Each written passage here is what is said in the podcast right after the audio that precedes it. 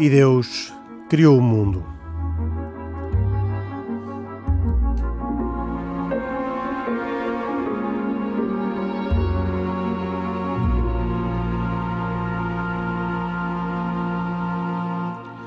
Boa noite. Esta é mais uma edição de E Deus Criou o Mundo, um programa de autoria e produção de Carlos Quevedo, com cuidados técnicos hoje de José Silva. Comigo Henrique Mota estão Khalid Jamal, Isaac Assor, Pedro Gil, cada um representando uh, as suas convicções, mas não representando as suas próprias religiões. Estão aqui a título pessoal e não têm pretensão de ser representantes oficiais, nem nós gostamos que falem como representantes oficiais. Estão aqui com a liberdade de dizerem aquilo que pensam. Vamos falar sobre precisamente liberdade e vamos falar também sobre reconhecimento e uh, prática concreta de uh, formas de diálogo interreligioso. Vamos uh, ter em conta notícias que se reportam à Segunda Guerra Mundial e vamos ter notícias que se reportam à atualidade. Começo pela que se reporta à Segunda Guerra Mundial, porque em Jerusalém foi feito o reconhecimento do apoio dado em Florença pelos católicos na proteção dos judeus durante a Segunda Guerra Mundial. Uh, aliás, uh, há uma, uma cerimónia em Jerusalém que uh, precisamente enaltece e reconhece a importância deste gesto como, se calhar, um gesto que precedeu o diálogo entre católicos e judeus que foi possível a partir da declaração Nostra Aetate, porque aqui não foi uma declaração uh, abstrata sobre o diálogo, foi em concreto uma entreajuda que entre católicos e judeus com uh, os católicos a protegerem nas suas casas e nas obras da Igreja Católica judeus de Florença. Mas o uh, Isaac Assor pode explicar melhor e também uh, justificar o que é que se passou em Jerusalém, nesta cerimónia que envolveu também o Patriarca Latino de Jerusalém? Bem, já é prática comum, uh, e foi prática comum durante todos os anos depois do Holocausto, uh, o povo de Israel e o povo judeu saudar e, congratular todas as, todas as, as pessoas, algumas, algumas individualmente, outras como entidades, que arriscaram as suas vidas para salvarem uma que seja uma alma judia. Tanto mais que, como está escrito no Talmud, quem salva uma vida é como quem se salvasse a humanidade. Uh, por essa razão, uh, existem no Museu do Holocausto o chamado Jardim dos Justos, em que estão, inclusive, alguns antigos diplomatas portugueses, como Aristides Sousa Mendes e o, e o outro embaixador Sampaio Garrido para não falar também do padre, padre Carreira também, que foi uma pessoa que estava em Roma também e que eh, arriscou a sua própria vida em salvar, salvar eh, membros das comunidades judaicas. Neste caso particular que o Henrique comentou, eh, estamos a falar eh, principalmente de duas situações interessantes que são sempre de recordar que há 76 anos atrás uh, o rabino eh, Nathan Cassuto, que nem por curiosidade é também um nome de origem de judeus portugueses que saíram de Portugal durante a Inquisição, uh, e Matilda Cassin, que foram as pessoas que fizeram esta, esta, esta cerimónia ao Comitê de Reconhecimento do, do Heroísmo de Judeus. Uh, estes Cassuto e Cassin foram membros do, do, do movimento que existia uh, em Florença e que lutava contra, contra os nazis e que tinham também o, uh, o apoio uh, do cardeal Elia Ângelo da, da Costa, que era na altura o arcebispo da cidade. eles, conjuntamente com outros membros da resistência, salvaram centenas e centenas de judeus da deportação para os campos de concentração e onde elas foram escondidas em instituições católicas. Uh, que mais dizer senão que uh, Israel, uh, o Estado judaico, continua sempre a querer que estes atos heroicos sejam recordados, não só não só pelo facto de destas pessoas terem tomado arriscado as suas vidas para salvarem outras vidas, mas também porque ainda mais nesta altura em que o mundo vive atos e atos seguidos de antissemitismo por todo o mundo, uh, atos de terrorismo, atos de sabotagem de várias coisas, de várias, de várias formas. Uh, enaltecer estas, estas pessoas nunca é demais. Por essa razão, uh, houve um, eu estava neste, por acaso estava em Israel nessa altura e, e realmente foi uma cerimónia muito bonita uh, e muito emotiva e que demonstra que mesmo assim, passados quase 80 anos, ainda se continuam a descobrir atos heróicos que foram uh, feitos por pessoas, uh, uh, digamos que não, não diretamente por entidades, mas sim por pessoas para salvarem outras, pessoas, outras, outras vidas. O Isaac Assor, em vários momentos, tem neste programa demonstrado alguma amargura e alguma, algum desapontamento por gestos da Igreja Católica, nomeadamente na liturgia antes do Concílio Vaticano II, relativamente aos judeus.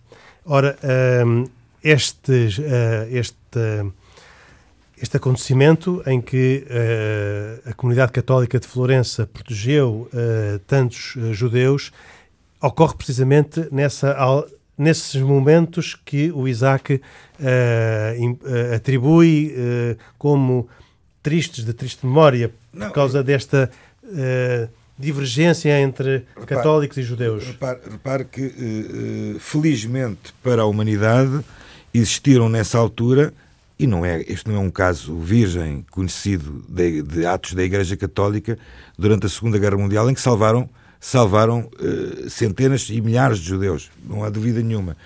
Houve, houve sim, uh, alguma azedura, por assim dizer, pela. pela na altura não ter havido uma posição demasiado, uh, se calhar, formal de, de, de, negação, conhecida na altura, negação uh, dos atos bárbaros que foram feitos. Hoje em dia já se sabe um bocadinho mais. De coisas que foram hoje, feitas. Hoje em dia já em se sabe. Hoje em dia já se sabe um bocadinho mais, inclusive, inclusive o Papa, na altura, uma das, uma das grandes uma das grandes discussões que existiram foi uh, a sua a sua forma demasiado passiva de ter olhado para, para o que estava a acontecer durante a Segunda Guerra Mundial e hoje em dia as coisas já não são tão, tão lineares e já não existe tanta certeza de que realmente uh, a posição de, do Papa Pio, Pio XII, Pio XII tenha sido tão uh, tão antissemita como, como, como inicialmente se parecia. Mas o problema também tem um bocado a ver com o facto de. Ele fez um documento chamado Mito Bernander Soja, que tinha a ver com o problema dos judeus e. E, e nessa altura chegou a ser lido em todas as, as, igrejas. O problema foi que aquilo provocou uma reação violentíssima da parte das autoridades e, portanto, nesses casos é preciso medir um bocado é, os efeitos que, que uma declaração pública tem. Claro, a pessoa pode não falar por ser cobarde ou pode não falar por ser prudente. Uh, tem que fazer uma análise muito honesta agora, sobre agora, que, realmente que existiram N instituições católicas, uh, não só em Itália, mas Itália é realmente o maior exemplo de, de instituições que eh, ainda há pouco via um filme que não era um filme, mas era uma verdade, uma verdade verdadeira mesmo, uh, um filme italiano, passado também, se não me engano, em Florença, neste caso também, em que uh, era uma, uma, uma, um convento em que as irmãs arriscaram completamente as suas vidas para salvar meia dúzia de crianças, de crianças judias. Portanto, Israel, hoje em dia, cada vez mais uh, enaltece estes atos, particularmente pelo que está a acontecer no mundo, que acho que são exemplos para a humanidade de, do amor, do verdadeiro amor, da fraternidade, que deve haver entre os, os corpos, os, os povos. O facto de ser judeu, o facto de ser católico, o facto de ser muçulmano, eh, não, não pode ser uma razão para que essas pessoas sejam deixadas a ir em campos de concentração, como neste caso, a entrarem em, em câmaras de gás e, e, e por simplesmente morrerem por terem uma determinada religião. Uma pergunta que eu faço é, nessa cerimónia de, a que assististe, uh, Estavam lá presentes também pessoas não, não judaicas, portanto, de, de Sim, vieram, vieram pessoas de, de, das, famílias, das famílias dessas pessoas que, que em Itália salvaram, salvaram essas centenas e centenas de judeus. Aliás, há uma declaração do Patriarca Latino de Jerusalém, uh, o arcebispo Pizzaballa, que uh, falou nessa cerimónia e que diz que lhe era particularmente grata a presença uh, neste evento, porque não é habitual que um representante da Igreja Católica seja convidado a falar é numa cerimónia em memória do Holocausto. E diz depois, tem algumas afirmações um, muito interessantes, eh, nomeadamente que um, ehm, os católicos não podem deixar de sentir desconforto quando se fala sobre uh, o Holocausto, que, uh, que as diferenças, e aqui fala mais até pensando no futuro, as, as, diferenças ehm, não devem ser motivo de, de, desconfiança e não são por si só causa de perigo, e portanto faz um diálogo, faz um apelo ao diálogo. diálogo. É isto que eu encontrei na notícia não, que o Isaac não, propôs mas é, para este é, programa. Mas é exa exatamente o.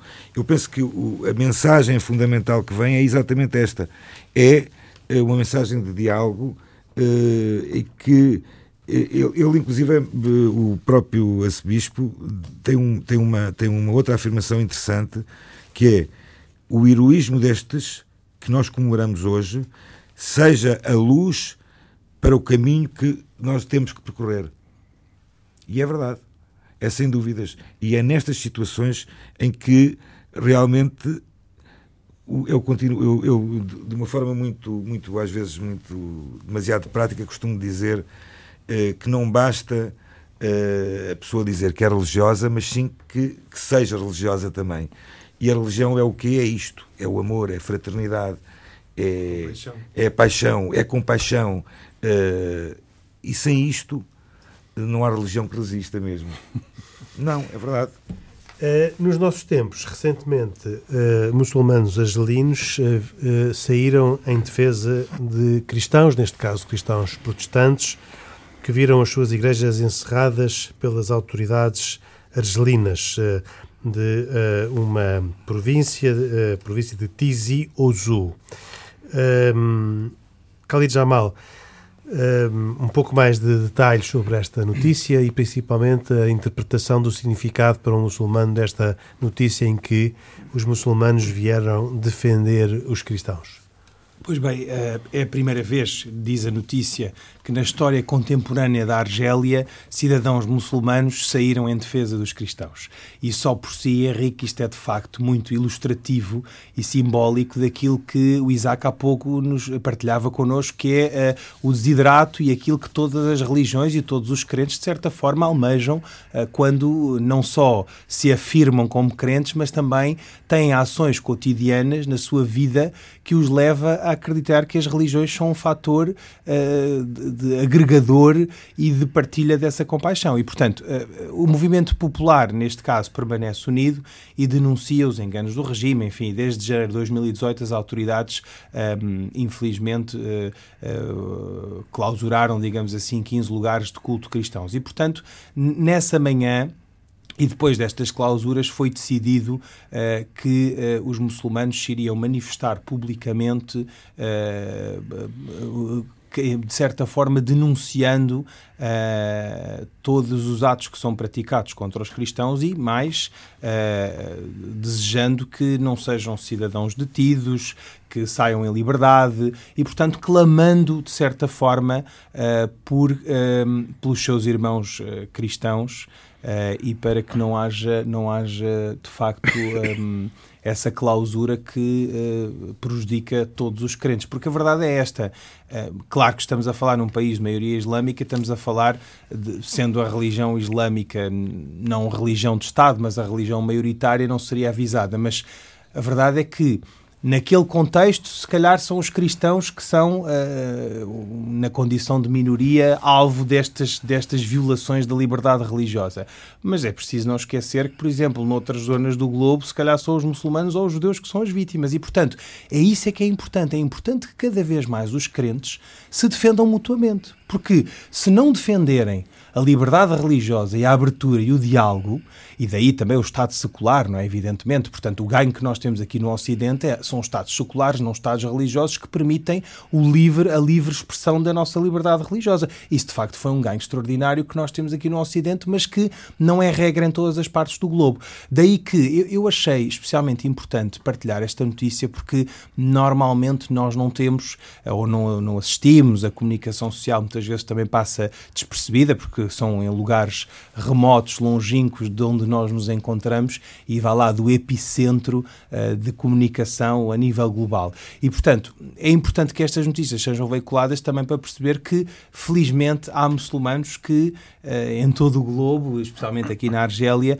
uh, defenderam os direitos de, dos, dos cristãos neste, aqui um, neste um país. Um detalhe da, da notícia curioso é que, por uma parte, foi uma reivindicação popular, as autoridades tiveram que vergar a, a petição popular para a libertação dos que estavam detidos. E depois foram, a população foi abrir à força uma das igrejas que estava fechada. É? São gestos que eu acho que são valiosíssimos. É uma verdadeira novidade aqui.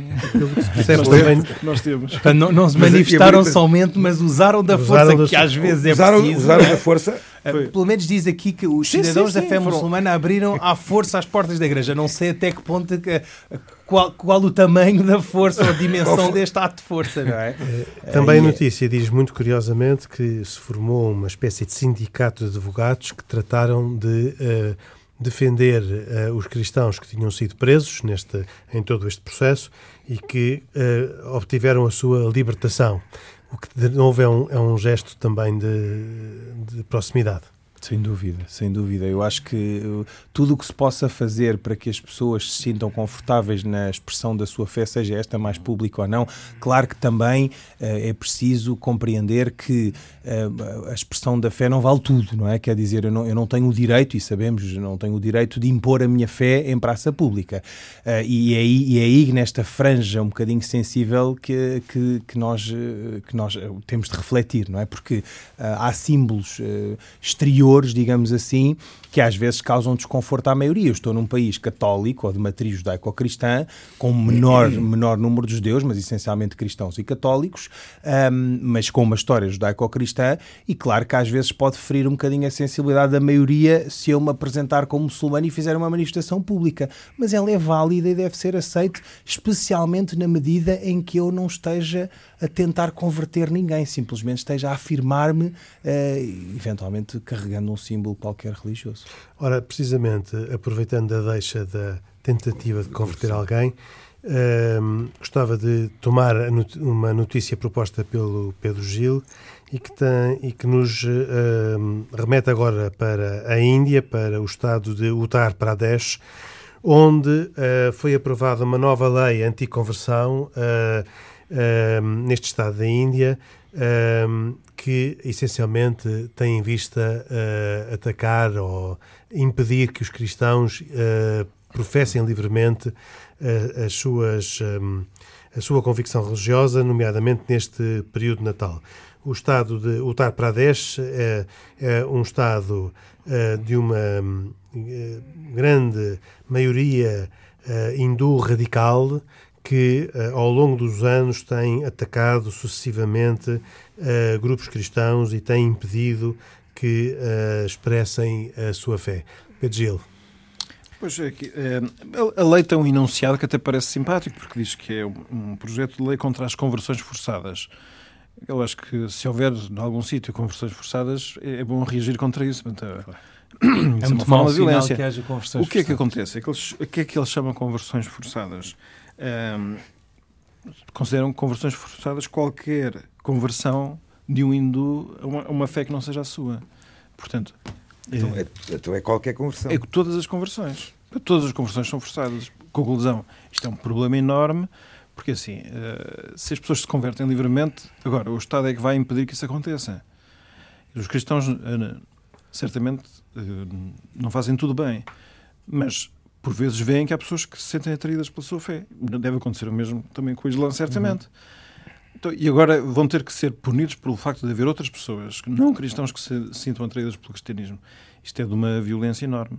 Ora, numa sociedade que é, é hegemonicamente é, hindu, que depois uh, existe esta lei, isto é assustador para as comunidades cristãs. E, de facto, há aqui um, um comentário feito pelo Sayan Jorge, do Global Council of Indian Christians, que diz que, aproximando-se agora, como se aproxima o, o, Natal, já se sabe que vai acontecer multiplicação de gestos, como acontece lá, pelos vistos, com uma frequência, que é que os encontros de oração são interrompidos, que as mulheres são assediadas, eh, e que há toda uma maneira de, de, vamos dizer assim, infernizar a vida dos crentes. Não é?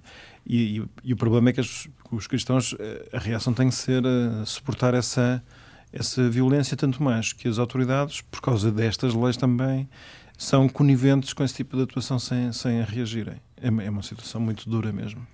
É só conivência ou são as próprias autoridades que desenvolvem, por um lado, as medidas legislativas, como esta, esta aprovação desta, desta lei, uh, e uh, incentivam um ambiente de um, confrontação com uh, aqueles que professam outras religiões? O que parece, segundo aqui os dados que temos na notícia, é que por um lado, há uma vulnerabilidade do sistema relativamente a denúncias falsas de conversões forçadas, que às vezes é, usa-se inclusivamente como forma de retaliação ou de vingança ou de violência simples. Eh, por outro lado, todo o tipo de atividade social que os cristãos façam é, é tida como uma tentativa de sedução ou conversão fraudulenta. E os grupos de fundamentalistas da extrema-direita atuam com a conivência da polícia, fala-se apenas de conivência, portanto, não se fala assim propriamente de uma proatividade da polícia. E o que conseguem é com facilidade construir provas falsas, demonstrações falsas, e portanto a situação de fragilidade, vulnerabilidade destas comunidades é bastante acentuada. Eu uh, recordo-me de há pouco tempo ter lido uma notícia que me deixou muito impressionado e que tem a ver na, na, na estrutura de castas que funciona na Índia, que existe na Índia. Uh, os cristãos, uh, a casta onde há uma percentagem maior de cristãos e uma percentagem que, curiosamente, é muito significativa, são os intocáveis. Portanto, a, a base da, do sistema de castas, aqueles que não têm direitos nem talvez dignidade e que vivem nas ruas e totalmente abandonados e desprezados. Eu creio que isso, em parte, pode ter uma justificação, e eu não sei em concreto. Eu estou a fazer aqui um pensamento aqui no Ocidente tranquilo e sossegado e não sei como é que lá acontece, mas uh, para pessoas dessas que estão acomodadas à desconsideração total e em que não há nenhum sinal coletivo de, de valorização dessas pessoas, ouvir uma mensagem que diz que todas as pessoas, mesmo eles, são filhos de Deus por igual e, portanto, que não existe estratificação das pessoas, porque aos olhos de Deus todos são iguais, e eu imagino que isto tenha um poder de, de atração enorme. E, portanto, não, não me estranha nada que nessas classes mais pobres se, se encontre um enorme conforto na mensagem cristã. Ainda que o cristianismo, como se pode ver, não traga vantagens de ordem material, no mesmo dos casos. Não é? Já agora deixe-me acrescentar aqui uma questão relacionada com as castas e também para situar um bocadinho os ataques que também os muçulmanos, infelizmente, são, são objeto na Índia. Uh, no, caso, no caso dos muçulmanos, uh, o, o, normalmente as castas, o sistema de castas é um sistema que brota ou emerge da cultura hindu, não é, ele não é islâmico. Portanto, o, o Islão, digamos assim, rejeita liminarmente, em absoluto, qualquer tipo de estratificação em função da sua condição de nascença e, e portanto, daí as castas. Isso não significa dizer que não haja haja muçulmanos na Índia, infelizmente, que acreditam no sistema de castas e que também o abraçam e, e o subscrevem. No caso dos muçulmanos, há, há, há, aqui duas visões. Por um lado, uh, muitos muçulmanos que também são os intocáveis, portanto, são os Dalits, uh, e que eventualmente lá está, nessa condição de intocáveis, se sentem atraídos por outra, outras fés, designadamente a fé cristã e islâmica, porque na, na, na, na situação quase sobrevivência indigna, como o Henrique dizia, sentem-se atraídos por uma fé que lhes propõe algo diferente daquilo que é o proposto, não na, não na fé hindu, mas provavelmente neste sistema de castas, como disse, que é uma tradição essencialmente cultural da própria Índia. Por outro lado, hum, também há outra visão que é os muçulmanos eh, de uma determinada elite ou de um determinado eh, grupo eh, num registro ou num extrato socioeconómico mais elevado e que eventualmente com mais habilitações literárias se não revêem neste sistema de castas e acabam por fazer uma conversão ao Islão. Agora, aqui em relação a esta notícia, há, algo que para mim é surpreendente, porque é, é, é um bocado aquela, aquela ideia de a ideia inicial é muito boa, Portanto, uma conversão forçada é algo que todos nós rejeitamos. O que é surpreendente é que a conversão forçada seja qualquer religião que não a religião maioritária, que é a religião hindu. E, portanto, em bom rigor, de certeza, eu estou, isto é uma convicção minha, que as conversões forçadas não seriam conversões forçadas ao cristianismo nem ao islamismo na Índia. Seria precisamente a conversão. Normalmente, ou tipicamente, a conversão forçada é uma conversão à religião maioritária, não é? E, portanto, acaba por ser surpreendente como é que alguém pode intitular de conversão forçada uma conversão a uma religião que é uma minoria. Não é certamente confortável ser cristão e ser muçulmano na Índia.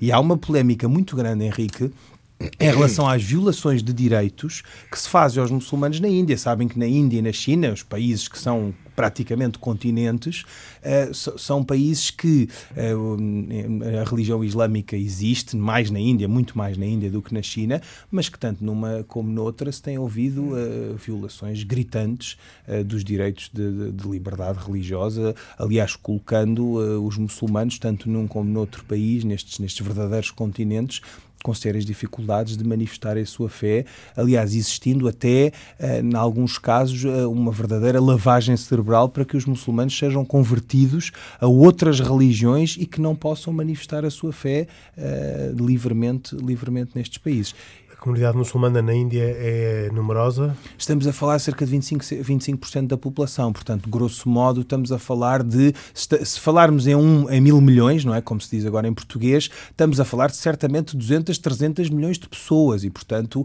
eh, eu, eu arrisco-me a dizer, a seguir à Indonésia, o segundo país que tem mais muçulmanos no mundo é a Índia, uh, tendo se calhar só a Índia quase o mesmo número de muçulmanos que existe em todo o universo dos países árabes e do Médio Oriente. Porque é verdade que o Islão muitas vezes se confunde com o fenómeno do arabismo, pensando nós muitas vezes que todos os muçulmanos são árabes. Na realidade, sabemos que não é assim, não é?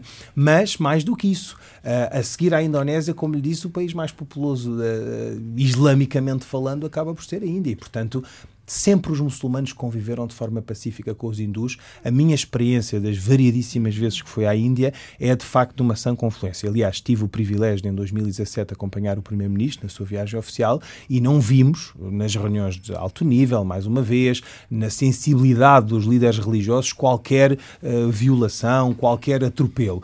Mas a verdade é que na base do terreno, para usar a expressão do Isaac, há pouco uh, ainda, ainda existe alguma intolerância, especialmente nos últimos tempos, porque há um fenómeno nacionalista indiano ou hindu que muitas vezes atropela os direitos dos muçulmanos. 25% da população, que é uma porcentagem muito significativa, nada comparada com a porcentagem dos cristãos na, na Índia, que é, judeus.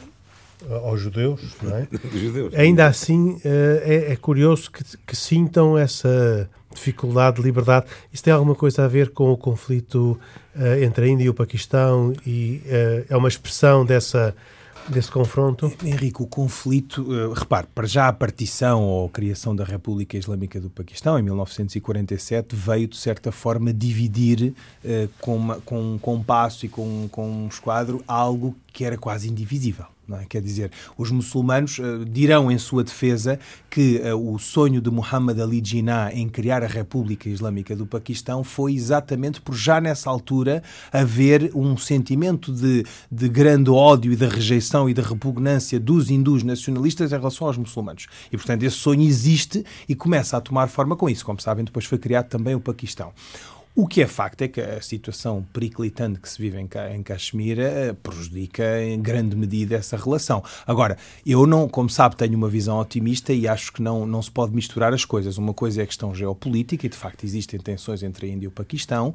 Uh, os, os fiéis daquilo que é a minha experiência convivem pacificamente, seja no Diwali, que é, no fundo, o Natal dos hindus, chamemos-lhe assim, seja nos nossos, nos nossos Eids, portanto, as, as festas, como se recordam, que celebra o fim do Ramadão e o fim da peregrinação a Meca. Eh, eu assisto, assisti, aliás, e, ouço histórias muito comoventes de. Na Índia há a tradição das pessoas darem doces. Eh, os doces são uma forma eh, de manifestar alegria, júbilo, e, portanto, quando há festas, normalmente fazem-se doces. Tanto os muçulmanos como os hindus fazem doces. E, portanto, há uma troca de doces que é uma forma de manifestar solidariedade e, pela, e trocam entre festas. si, entre, entre, entre muçulmanos si, e hindus? Sim, sim, sim. Quando, quando há festas hindus, hindus criam os doces e dão aos muçulmanos e o contrário também. Agora, tem-se assistido com grande preocupação. Uh, eu, eu, falo desta questão dos doces porque, como sabem, sou um adepto da gastronomia indiana e todas, mas com especialidade da indiana, aliás, de onde sou originário, eh, de onde sou originário e, portanto, um, ehm, gosto particularmente da, da gastronomia hindu, uh, da indiana, perdão. O que é facto é que tenho assistido de forma particularmente preocupante uh, e apreensiva esse sentimento que existe em todo o mundo, mas que no caso da Índia é um sentimento movimento nacionalista eh, que eventualmente deseja que a Índia seja para os hindus. Isso não faz sentido porque, como lhe disse, existe, existem mais uh, muçulmanos na Índia do que muçulmanos no Paquistão. Isso acaba por ser uh, sintomático, se quiser, Henrique, da necessidade que existe de que a Índia saiba assegurar a República da Índia direitos para muçulmanos e aqui neste caso da notícia para cristãos. Muito bem. volto ao uh, Isaac Assor por causa de uma notícia que, uh, ainda antes das últimas eleições, dava conta de que já haveria um número muito grande de judeus uh, que beneficiaram da, da lei da atribuição ou da devolução da nacionalidade a, a, aos judeus descendentes de, de, judeus que viveram em Portugal, aos judeus sefarditas, uh, e que já teriam sido legalizados ou concluídos processos relativamente a cerca de 15 mil judeus que há... 15 mil, 15 mil bem, agora deixe-me só fazer uma interrupção. Uh, primeiro, esta lei não é, é uma lei, ou seja, a pessoa que tiver a descendência de judeus que saíram de Portugal pode adquirir a nacionalidade. Ou seja, a, a, a nacionalidade é adquirida. Eu não me estava a referir aos próprios judeus que saíram de Portugal. Não, não, eu estou a dizer que pode adquirir a nacionalidade, não necessariamente sendo até judeu, de acordo com a lei judaica. A, a lei, a lei diz claramente que tem que ser eh, provado de alguma forma a sua descendência, mas não diz que, elas, que essas pessoas eh, têm que ser obrigatoriamente judeus de acordo com a lei judaica, ou seja, que a mãe, o lado da mãe, o lado da avó, da bisavó, seja judeu. Ou seja, existem neste momento imagina-se, eu estou a falar assim números por alto. Cerca perto, de 3 milhões, não é? Eh, sim, mas pedidos de nacionalidade, de, de, para adquirir nacionalidade, existem perto de 50 mil pedidos. Mas o universo possível seria cerca de 3 milhões. Estamos a falar um universo possível perto de 3 milhões, dos quais 50 mil dizem que estão, estarão a ser, eh, tivessem sido já entregues estes, estes processos terminados, perto de 15 mil, dos quais a maioria poderão ser israelitas, poderão ser turcos, eh, brasileiros, mas não na totalidade dos judeus. Sim, Acho que é importante porque, fazer, porque a lei não a, fala A lei não é de proteção dos judeus, é da lei da proteção dos descendentes Exatamente. dos judeus Exatamente. que deixaram Portugal. Uh... Esse é o que diz a lei. Agora, se depois, como ela é feita a interpretação. Mas, mas, portanto, estamos a falar de se esses 3 ou 4 milhões de pessoas que estão, que constituem o universo de pessoas abrangidas por esta lei, se souberem mesmo que esta lei existe, ah, sim. Nós poderíamos finalmente ultrapassar os 10 milhões de habitantes. Não, e poderíamos ter realmente, 13, se calhar, então, nós, judeus, uma, uma, uma, vibrante comunidade judaica em Portugal, algo que não temos há 500 anos também. Mas, curiosamente... Não, mas se, é, se, pode haver muitos que não sejam judeus, judeus... Epá, mas pelo menos que sejam 10%, hum. fossem 10% judeus, de acordo com a lei judaica, já eh, era, era, um, aumento, era um aumento abismal no número de... de Talvez por causa desses efeitos que se sei, acho que mereceriam ser pensados. Eh, em Espanha fizeram uma coisa semelhante, mas bastante Terminou. mais controlada. Não terminou. Primeiro, é, era um, durante um prazo, Num prazo limitado, terminado. Terminava Exatamente. em outubro, não é? E terminou, ela terminou. e depois acho que tinha outro tipo de restrições que agora não recordo. Não, a lei era diferente, Pedro. A lei, a lei, por exemplo, tinha, a lei em Espanha tinha uma coisa que em Portugal não é obrigatória, por exemplo. Em Espanha tinha que, tinha que se aprender a falar o espanhol. Eles tinham que fazer um exame, um exame em Espanha, inclusive, de, em espanhol. Então, agora uma pergunta que eu faço é, essa lei não é uma lei, vamos dizer assim, mais que olha para mais circunstâncias do que apenas a manifestação de boa vontade de reparar a Eh, justiça cometida Repara, eh, o, há o, 500 anos.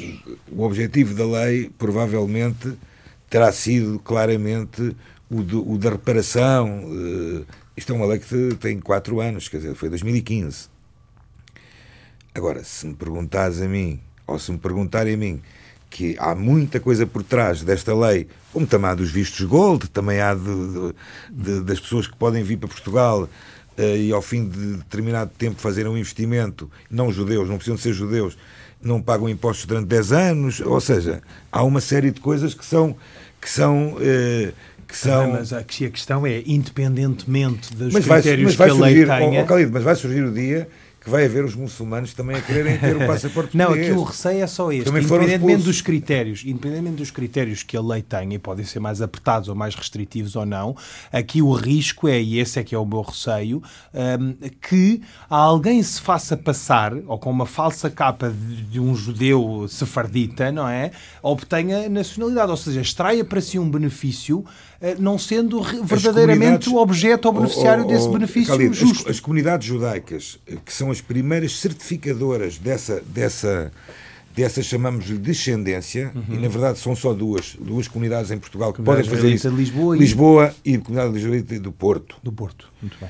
Eh, elas próprias criaram entre para si estruturas profissional, bem, bem profissionalizadas de, de- de estudo de caso a caso.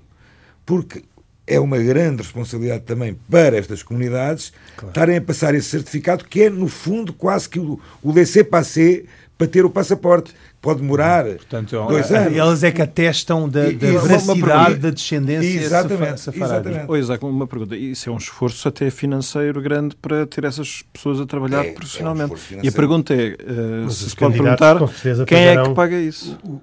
Ver, Eu comecei por dizer que esta lei é lei para a, a possibilidade de ser adquirida a nacionalidade portuguesa. Ou seja, ela tem um custo. Está na lei. Tem um custo que é o custo que é pago às comunidades, a uma ou outra, a quem é, a quem é feito o requerimento, e depois um determinado custo também ao Estado português.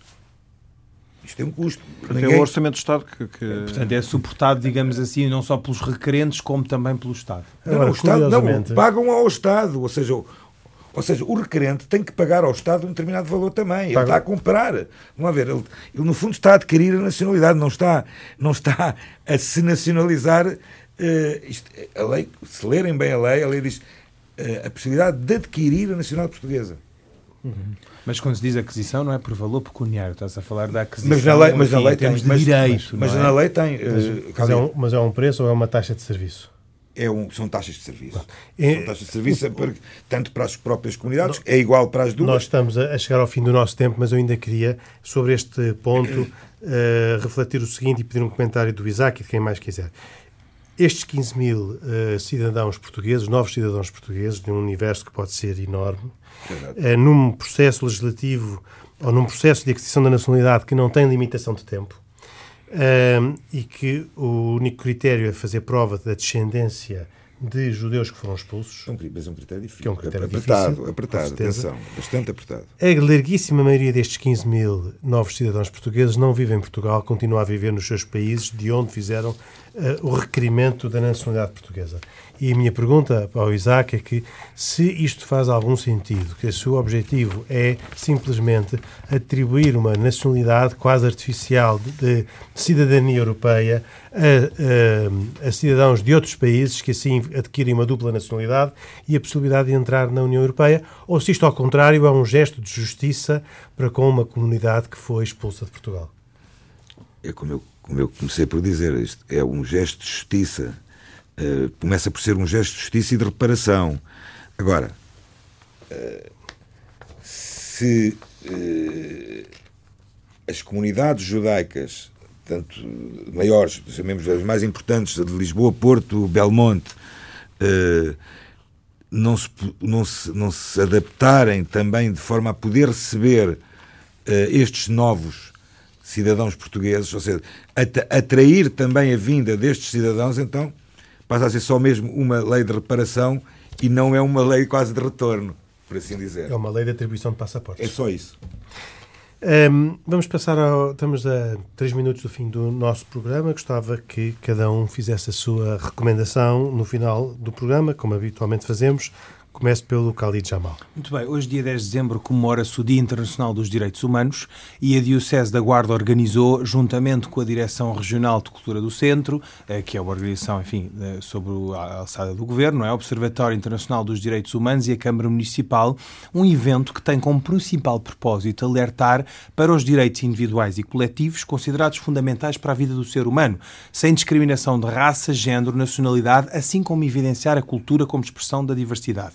Este dia, como sabe, é celebrado em dezembro, dia 10, e dia em que 1948 a Declaração Universal dos Direitos Humanos foi proclamada pela Assembleia Geral das Nações Unidas em Paris.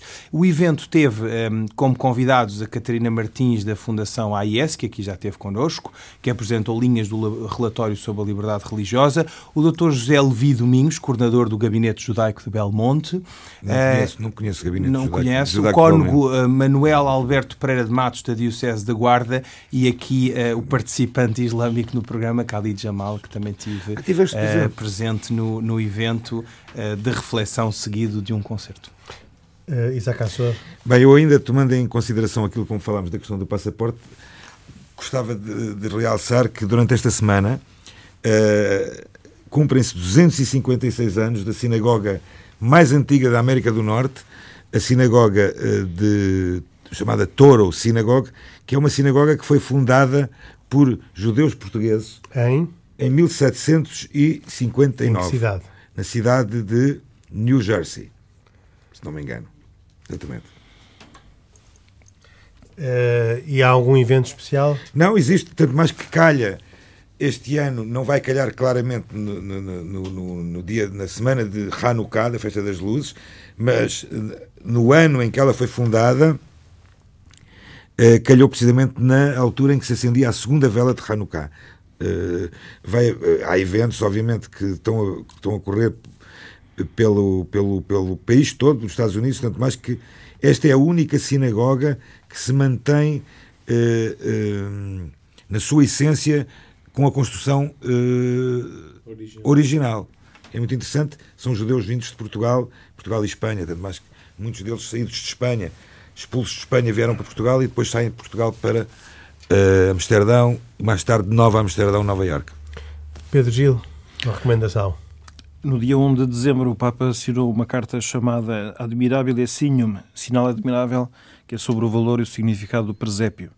Uh, tem uma espécie de dicionário sobre os vários elementos do presépio, a manjedoura, o burro, a vaca, isso é a parte óbvia, mas também Jesus, Maria, José, os pastores, etc. E com, diz que com esta carta quer aproveitar a bonita tradição das nossas famílias de prepararem o presépio nos dias que antecedem o Natal e também o costume de o, de o montarem nos lugares de trabalho, nas escolas, nos hospitais, nos estabelecimentos prisionais, nas praças. E nesta carta diz que todo o presépio evoca um Deus que dorme, mama no peito da mãe, chora e brinca, gerando perplexidade. Muito bem. Uh, fica só aqui a dúvida se a construção do presépio nos espaços públicos uh, é uma expressão de liberdade ou é um problema à liberdade dos outros. É uma expressão de liberdade. E com isto terminamos uh, mais uma edição de E Deus Criou o Mundo, um programa de autoria com produção também de Carlos Quevedo e hoje com cuidados técnicos de José Silva. Uh, neste programa estiveram, como sempre, o muçulmano Khalid Jamal, o judeu Isaac Assor e o católico Pedro Gil, que comigo Henrique Mota fazem semanalmente este programa. Se chegou a meio, uh, pode sempre ouvi-lo em rtp.pt, onde este e todos os programas estão sempre disponíveis. Nós voltamos com um novo programa dois, oito dias. Até para a semana, se Deus quiser. Boa noite.